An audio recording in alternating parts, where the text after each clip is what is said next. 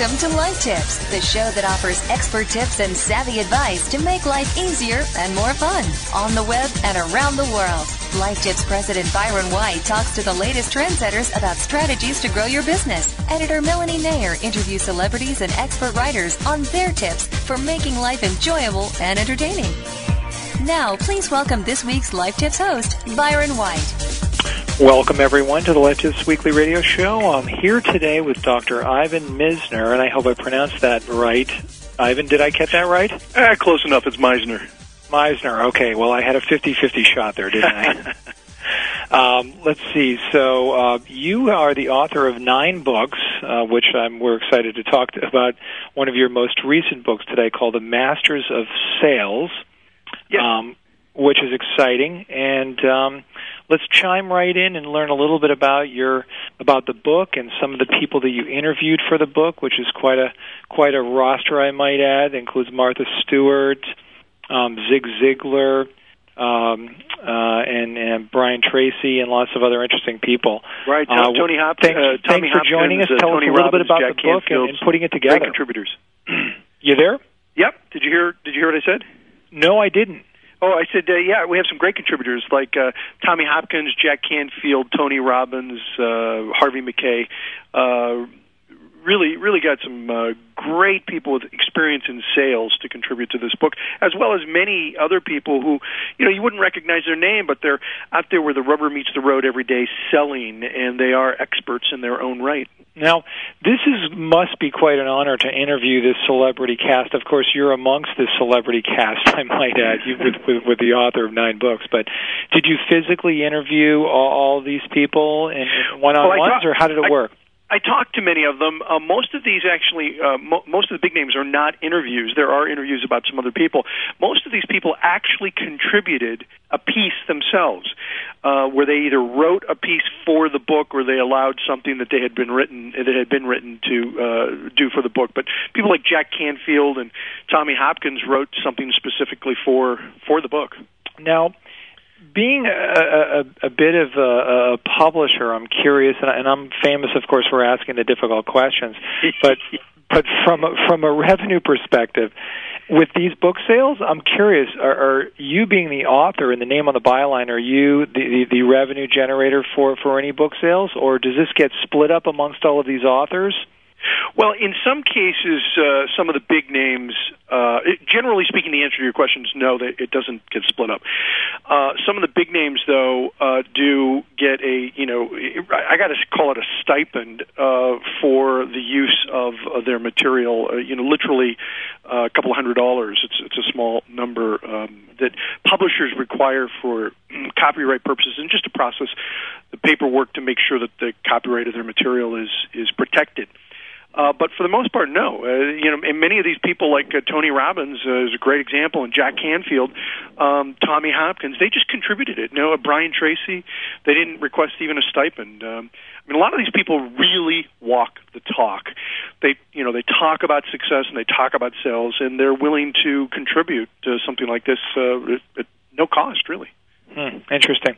Now, tell us a, a little bit about um, the you know the the takeaways of what what nuggets and there are so many it's probably hard to even begin but as you strip down the sales uh, you know uh, analysis of of a, of a sales professional and how this book might help them transform their sales career what do you what do you think about? What comes top of mind with with that very difficult challenge of, of betterment of your sales career Well, I, I think uh, first of all, the book was written for anyone who sells a product or service, and so it's not just aimed at salespeople. And it's important to say that because, um, you know, when I talk to audiences, I, I ask business audiences, entrepreneurs, how many of you out there um, sell some type of service or some type of product? And virtually every hand goes up. So most people in business sell whether they're a lawyer, they're selling their services or a CPA to you know someone who's doing long distance phone services. So um, almost all business people sell, and we really try to write this book with that in mind. That this isn't just at the New York Life insurance agent who you'd think of as a salesperson, but it's also uh, uh, written for the CPA and. Um, chiropractor who have to sell their products or services, or in their case, their services to people as well. And I think to answer your question specifically, the thing that we really that we really focus on throughout the book is the importance of relationship selling. That that the world has changed, that people are a little more savvy today than they were uh, 10, 20 years ago. I remember the first sales seminar I gave, and most of it was really about techniques. You know, how do you do specific techniques to close the sale? And much of this book really isn't about specific techniques, although there are many in there. A lot of it is about how do you develop the relationship selling process? How do you get to know people so that they trust you and do business with you? Because people love to buy but they hate to be sold to, and we really talk a lot about that.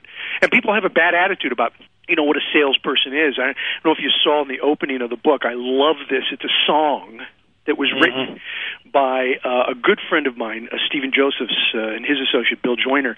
And just the first, just the first couple of lines hyster- are hysterical because it really gives the impression of what sa- what people think of salespeople mm-hmm. or people who sell. And, and the name of the song is "You Can Lie to a Salesman." The, the, just the first couple lines are: "You can lie to a salesman and still get to heaven." Request their pro- proposals and make them dance, because a salesman will trick you and take your money. If you lie to them first, they never get the chance. And I think that's a great example of what people think of sales. And what we try to do in this book is is teach people how to sell without selling, teaching teach them how to build relationships to provide products and services. Mm-hmm. You know, I've been in the sales world and, and have had opportunities to be directors of sales for organizations and have had extensive training, uh, you know, opportunity and, and trying to motivate and excite salespeople. It, it, it's a really tough job to do, no question about it. But I have I have something I want to throw at you, and I want to see how you respond to it because I think it'll be interesting for everybody. You know, it seems to me that that that let's call them sales motivators, sales consultants, are respinning the same things over and over and over and over again. Is it me, or I mean, I feel like even I myself, when I leave my weekly sales meetings, am respinning the same things over and over and over again. Is there anything fresh that's out in the new sales world that's that's incredibly insightful or innovative? I, yeah, I think that I think you see uh, a movement, but it's it's a slow process. It's almost like waves. You know, sure, surely there are. Uh, you know, the tide comes in gradually, and new ideas evolve gradually. Right. Uh, the, you know, the, certainly the idea of relationship selling is not new, but mm-hmm. uh, the the the emphasis on it to, with almost every expert today is is 180 degrees away from where it was uh, 10, 20 years ago. 10, 20 years ago, uh, you know, people were talking about relationship selling, and that was kind of a, fringe process. Uh, the real focus was on techniques. You know, how do you close that deal? Closing the deal is the big thing. Right, and, right. Um, and and today it's really much more about relationship selling, which is actually the reason that I w- was involved in this book because my background's in in networking, business networking, referral marketing, and my interest in doing this book, uh, I, I founded an organization called BNI, which is the largest referral network in the world, and and my emphasis on this was seeing how relationship selling has become so important in the networking process that it's become really to a large extent pretty close to mainstream in the process of selling. So I think it's a gradual thing as opposed to some new epiphany that people have about the sales process. Hmm. Now, tell us a little bit about the new age of, of, of sales and communication, namely email, right?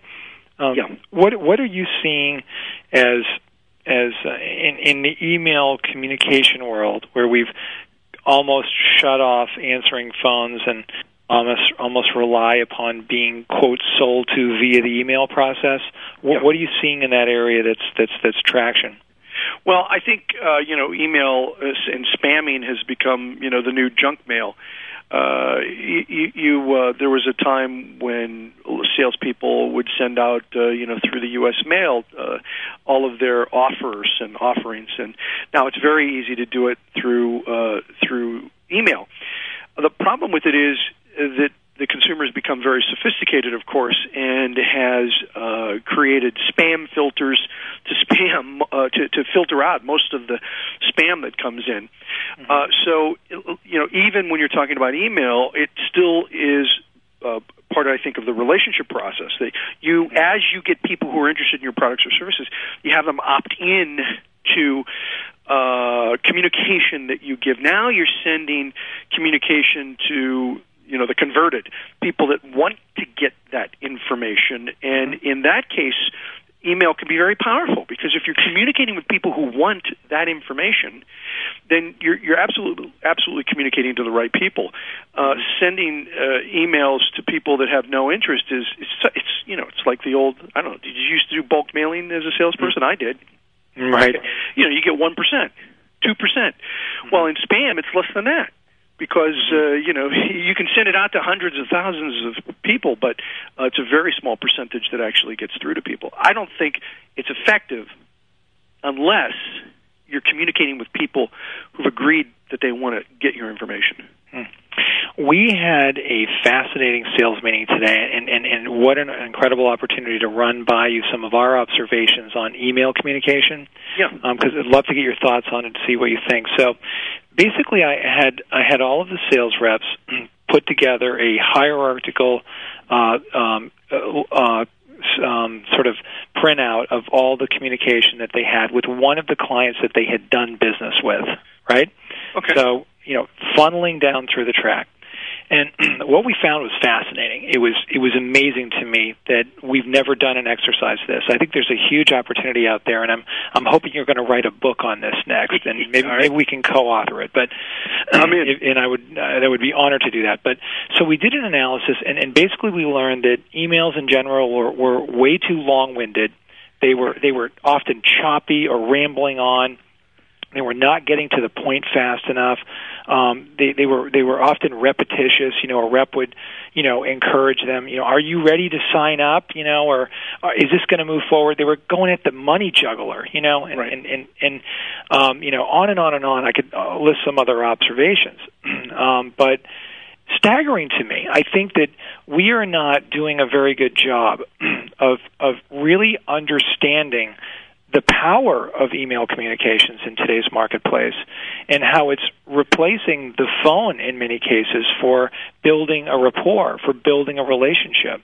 And it, it I view it as a real tragedy. There's a real void there. What are your thoughts on this? Well, I think email is a great way to maintain a re- relationship. I'm not sure it's the best way to create a relationship. Um, you know, you, it, it's one way, I should say, of um, maintaining a relationship. The more touch points that you have with a client or prospective client, the better. Um, but it, it, it, it it's just not going to, as a rule, uh, unless you're selling a commodity, something that's based solely on price. Mm. Service doesn't matter if, if you're if you're going that route, then the spam process may work for you. But um, if you're really selling a service along with your with your uh, with whatever product you're providing, then mm. uh, it's got to be based on relationships because in the long run, that's where you're going to get ongoing business with the client, or that all uh, powerful referral. Referral only comes really when there's a relationship, uh, at least on a regular basis, and uh, and and so email can be good to help as a touch point, but it can't be the only way of connecting with uh, your clientele um, because they it, it, it just gets lost in the lost in the din of of uh, sound and and and and communication. You know, people are bombarded with. Uh, I, you know, you, you're talking about sending out emails. Uh, if you're sending it to specific people that you know, one of the things we talk about in, in Masters of Sales is communicating effectively with people, understanding what their what their behavior profile is. Mm. Behavior profiling is nothing new, but if you're going to apply it to email, either create a communication that tries to touch upon all personality types, uh, so that something engages them, or um, uh, or if you're able to determine, you know, what behavioral profile they have, send different communication to different people. Um, Dawn Lyons and I uh, did a piece in Masters of Sales talking about um, GEMS, which is uh, based on behavior profiles, and understanding you know what motivates people, and that some people are um, stimulated by uh, you know uh, they're, they're the high drivers who will make a decision quickly and they just want the facts and they want an executive summary. But then you have people that are very uh, you know high, steady, uh, compliant, which which uh, Dawn calls pearls they're patient and relational, uh, uh, patient and and supportive, and they want, uh, you know, they don't want pressure. Uh, you have others that are detail oriented, and so if you send an email that's an executive summary, the detail oriented person's just going to pitch it. Mm-hmm. Mm-hmm. So you got to aim, and I think that's the, you know, if you, the communication's got to be aimed uh, in the sales process at what their behavior profile is. I, mean, I remember seeing Dawn. Uh, Dawn does seminars on this. I remember her seeing him, uh, seeing her do a morning program where she was really explaining the different kinds of profiles and how you communicate differently to different people.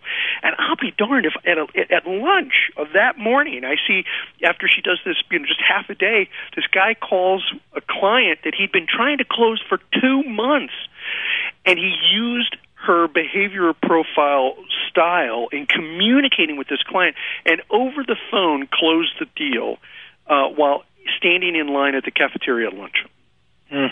And so the way you communicate is more important, uh, you know, in terms of behavioral style than anything else, whether it be through email or in personal contact or a letter. What do you? That was really interesting, by the way. And if people wanted to get more data and more information on behavioral profiling, where could they find it in, in, in the book Masters of Sales and or some other places you might recommend? Um, there's an article in in uh, Masters of Sales by Dawn Lyons and I, and it's uh, called "The Gems of Selling" or or something similar to that. Um, it's on page 159. Knowing your gems uh, leads to masterful selling, masterful masterful selling.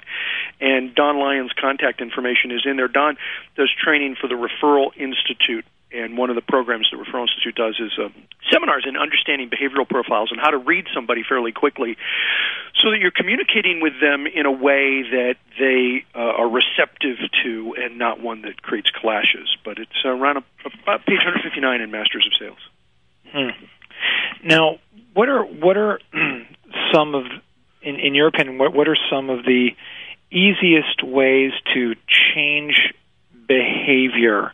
And to recognize poor behavior you may have in, in your sales uh, process and to, to rectify that behavior?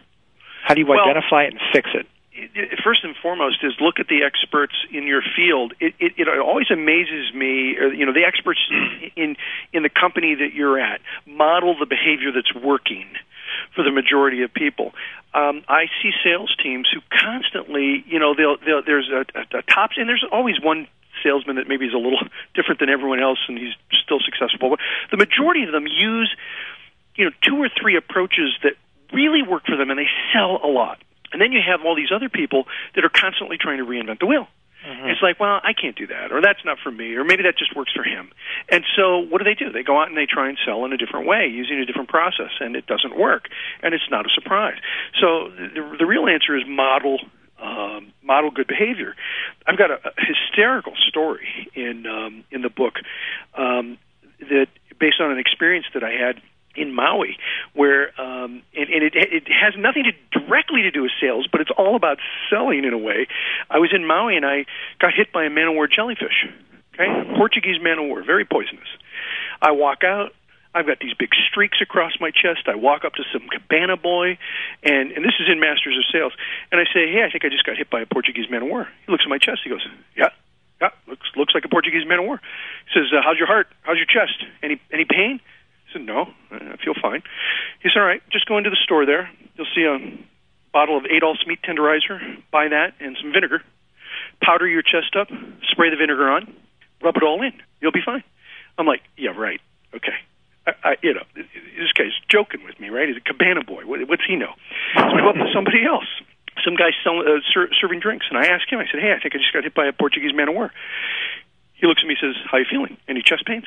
"No, I'm fine."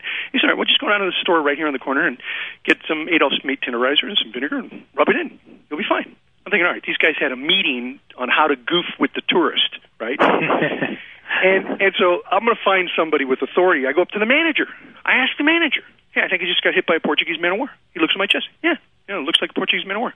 He said, "Do you have any chest pains?" He said, "No, no chest pains." He said, "All right, we'll just go down here, down the hall, and there's a little market." And I said, "I got the story." So I went down and get it. But by the time I got there, I started having chest pains. And my and I couldn't breathe, and it was like somebody was jumping up and down my chest. And I stumbled back to the front desk, fall flat on the floor in the lobby. So there's this, you know, I'm not a small guy. There's this, you know, guy in a bathing suit lying on the floor of a very nice hotel right there in the lobby. People are carrying luggage over me. Some little boy is pointing at me, saying, "Look, mommy, there's a you know man on the floor." It's like, "Don't do drugs, son. That's what happens." and all these all these people think I'm drunk or something. They call the paramedics. Paramedics show up. They pull out this box. I think they're going to have a defibrillator. No, you know what they have? A bottle of Adolph's meat tenderizer and, a, and and vinegar, and they powder me up and spray me down like I'm for a, you know going to be barbecued. And unbelievably, it worked immediately. immediately. The, the Adolph's has uh, uh, uh, chemicals in it that counteract the, the toxins of the um, uh, Portuguese man of war, and the vinegar acts as the uh, mechanism to, to carry it into the bloodstream. Mm. Now, how does that apply to sales? We constantly hear experts, people who are in the field doing the job every day, tell us what to do to be successful, and we don't believe them because we know better. Mm-hmm. I had a college degree. I'm a PhD. What do these guys know, right? Well, they knew how to fix an attack from a Portuguese man of war, and had I paid attention to them, I wouldn't have had a big ambulance bill. Mm-hmm. Uh, like I did, a paramedics bill, like I did. Mm-hmm. And it happens all the time in business and it happens all the time in sales. People try to reinvent the wheel rather than to pay attention to those who are in a position of knowing. And that's what Masters of Sales is all about, is it's got, you know, almost 80 experts in sales telling us what to do step by step. Do you do you think that there's a a, a, a formula for creating sales success? Well, I, you know, I think there's it a formula for learned, creating success or taught. Uh, the formula for success to me is is simple: good choices and hard work. Good choices and hard work makes one successful. Uh, the predecessor to this book, Masters of Success, the predecessor to Masters of Sales, and uh, is Masters of Success, and and we asked uh, experts from all over the world, the same kinds of names, you know, what's it take to be successful, and and the answers were always the same always the same. Success is about uh, you know creating a vision, having goals, a system, being able to deal with adversity, uh, being passionate and motivated. Uh, it's always the same. And and as a matter of fact, if you know, I, I taught at a university, and I asked college students, you know, what's the secret to success? And you know what they'd say is, besides beer, is they'd say, you know. Uh, motivation, uh, vision, goals. I mean, they knew what it took to be successful too. So if we all know what it takes to be successful, and we really do, and we we know that you have to be passionate about it, you have to have a system, you have to have goals, you have to be you have to uh, uh, have people skills. If we all know what it takes to be successful, then why is it that we're not as successful as we want to be? Not not all of us are as successful as we might want to be. And I think the reason for that is that it's the uncommon application of common knowledge, and that applies to masters of sales. That, that most of what it takes to be successful, there is common knowledge out there, and it may vary a little from profession to profession. And salespeople in one industry may take a certain, you know, something different, but that knowledge is there, and by tapping into it, um, that's the way to be successful. Trying to reinvent the wheel and and and come up with our own processes before we understand the systems that have worked uh, is just ludicrous, but it happens all the time with salespeople because their personality types are such that they don't like to take direction. Hmm. hmm. Would you choose, if you had to choose any of the following characteristics, which would you choose over the other, and why? Okay. Passion versus hard work.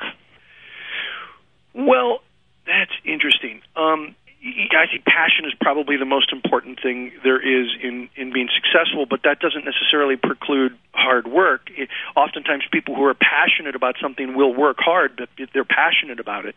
So I think uh, overall, pa- uh, passion. It was um, Vince Lombardi who once said, "I'd rather have a a player who has 50% ability and 100% passion." than a player with 100% ability and 50% passion. Mm. Because because I can teach the guy with 50% ability how to do something. I can create a system around him that uh, he has the opportunity to be his his best.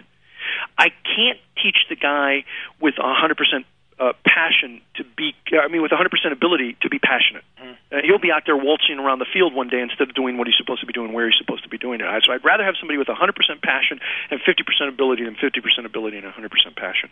Vince Lombardi Jr. said, uh, Vince Lombardi said that, and uh, and I agree. So passion versus hard work, although secret to success without hard work, I think is still a secret. Hmm.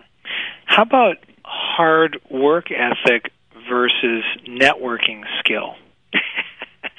you, you, you say these as though they're mutually exclusive. uh, they often you, are. you know, I'm not sure they. I'm not sure they are. Um, networking skill to me is very important, but so is a, a work ethic. Uh, I don't see how um, they are necessarily uh, mutually exclusive. Uh, without the work ethic, your networking really isn't going to be very successful, is it? I mean, if if you're just uh, if you're just socializing if your networking is just out there to meet and greet, not not really with a purpose, um, it's not going to have any success at all. So the work ethic, I think, is key. And I'm, I'm, you know, I run the world's largest networking organization, but I can tell you that without a work ethic, the networking is not going to do you any good. Hmm. We often are asked, um, you know, uh, you know, about and and have had to, you know, address the challenges of, of, of cold calling, right? Yeah. yeah. How many calls should I should a rep make in the course of a day? You know, why is it important to hit your goals? What are your thoughts on cold calling in general? I think it's the worst possible way to have to build a business. Now, w- can you be successful at it? Absolutely. You know how I know? I used to train salespeople how to cold call. Uh, you can absolutely um, build a business or be successful as a salesperson cold calling. I just did it long enough to know that I don't want to ever do it again for the rest of my life. It's it was a horrible way for me to uh, build a business, and I think there are much, much, much better ways to build a business than cold calling. Now, you know, when you're new in, in a sales position and you don't have a large personal network or professional network, um, you may have to cold call for a while. But um, I think I think most businesses really miss the boat in training people how to sell because they focus so much on the cold calling aspect that they forget to, to measure networking activity. And it, it, you can, you know, I think you would agree that you can measure um, the cold calling process. You, you can know that if you make X number of cold calls, you're going to get through to Y number of people, and and you'll close Z number of deals, right? Correct? Very much so. Yeah. So why can't you do that with your networking efforts? The answer is you can. There's no reason why you can't measure certain activities to determine uh, your success through the networking process instead of how many times did you pick up the phone and call somebody or how many no- doors did you knock on uh, you ask uh, other questions. How, how many touch points did you make this this uh, week? How many times did you connect with someone individually or or you know through a letter? How many networking meetings did you go to? How many people did you have a meaningful conversation with? How many thank you notes did you send? These are ways of measuring your networking or your relationship selling process and I think in the long run uh, is a much better way to build business. So what I think corporate America needs to be doing is training people not only on cold calls, but on the relationship selling process and measuring both of those in in um, in in how they gauge the the success of their salespeople. Here's here, let me just add one other thing to it met a guy, a senior senior executive with um, Royal Bank of Scotland when I was in London. One of the senior execs, and he Royal Bank of Scotland has a lot of uh, their development officers, their business officers, um, in chapters of BNI, which is a referral organization. Now, talk about a change in strategy. He doesn't. He goes to these uh, management meetings, and he he doesn't ask them what their cold call pitch is you know what he asks them? Give me your 60 second introduction. When you're at a networking meeting, I want to hear what you're telling the members of your networking group. What is it you say about your business in 60 seconds? 60 seconds. So he's not measuring cold call uh, script. He's measuring networking scripts. He's evaluating networking scripts. It's a whole different mindset in sales management in in managing employees. And that's the kind of thing that we need to move towards. What What are your thoughts on on on uh, on measurement of of uh, of of let's say networking skill and or um, even better the measurement of how deep your relationship is with a prospect customer. You feel that you can measure you that? Achieve, you can't achieve what you don't measure. So you need to measure things uh, in order to have a sense of where you stand in the relationship. Um, it, let's let's talk about your clients. You know, where do you stand with your clients in terms of uh, the sales process and the networking process? I, I recommend you take a look at what I call uh, the VCP process. I've talked about it in many of my books and, and writings. VCP it stands for visibility, credibility, profitability and it's where you are in your relationship with this individual from a referral perspective. That is, a, uh, you know, what are the chances of them giving you a referral? Well, anyone who's at um, visibility when you're at visibility with somebody, they know who you are. They may or may not know much about what you do, but they would recognize you at a meeting or they'd recognize your name. You're clearly not at a place where you're going to be getting referrals from them. Second level is credibility you know, where are you in the relationship with this person? You're at credibility. That is, they believe you are capable of doing a good job. They've heard other people talk about you. They maybe have actually used your services, so you're you're actually at cre- uh, you know credibility because they know you are good at what you do, but they're not giving you a lot of referrals or any referrals. Third level is profitability, and that's where you are at, at the stage of a relationship with someone where they know you're good. They know who you are. They know you're good, and they're actually giving you referrals. And so you're at a profitability stage in the process. Now, ironically, many salespeople and business people think that all of their clients are at profitability with them.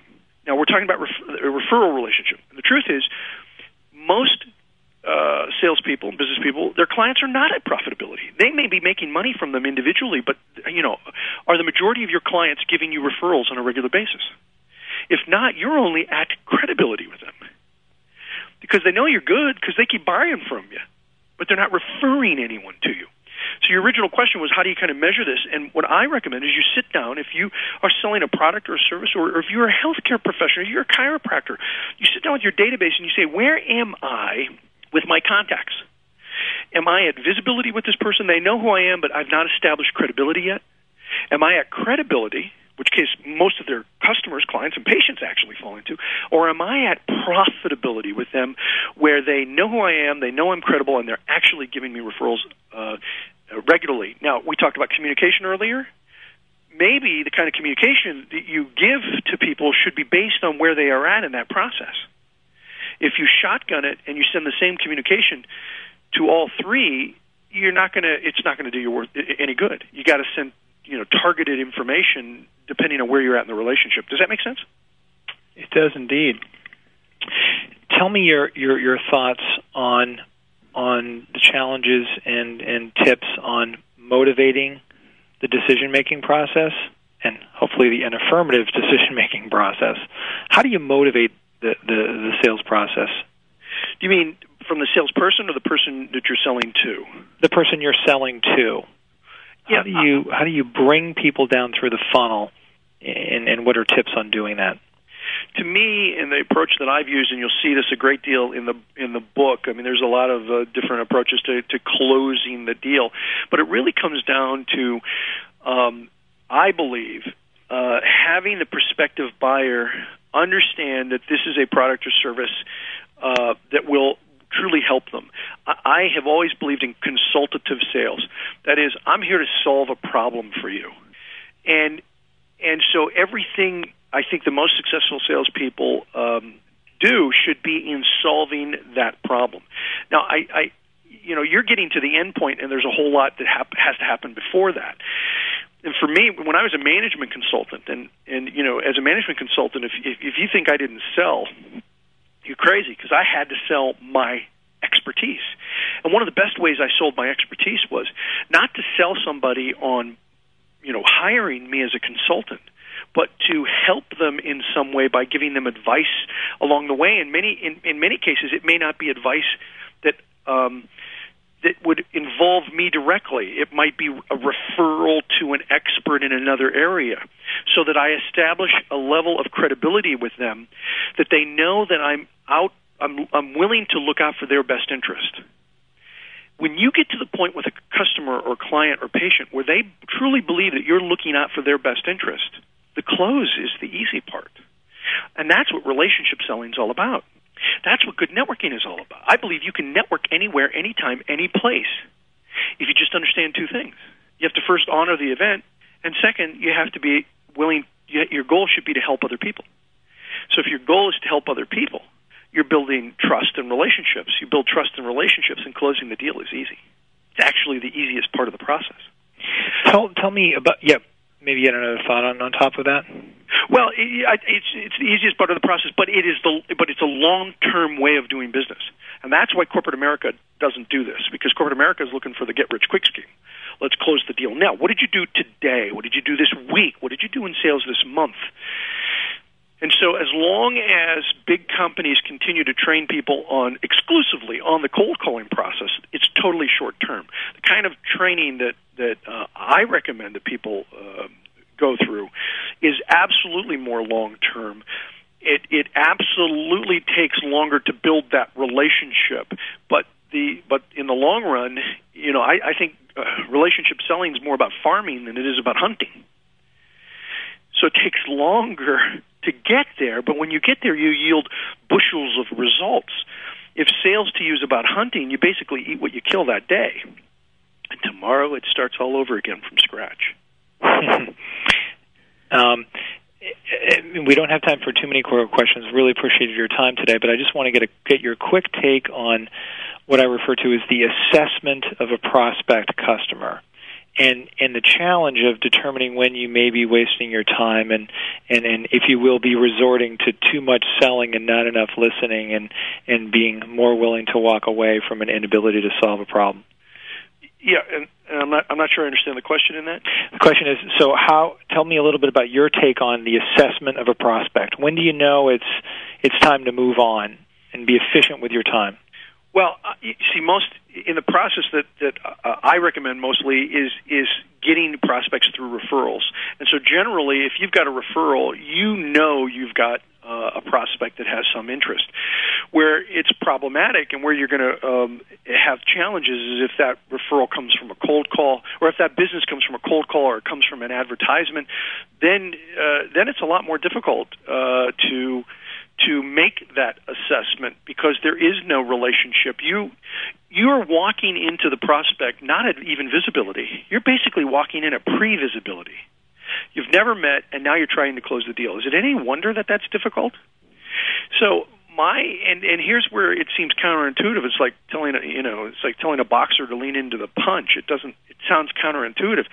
Um, I when I met people that were cold, they really wasn't a good referral. I didn't try to sell them.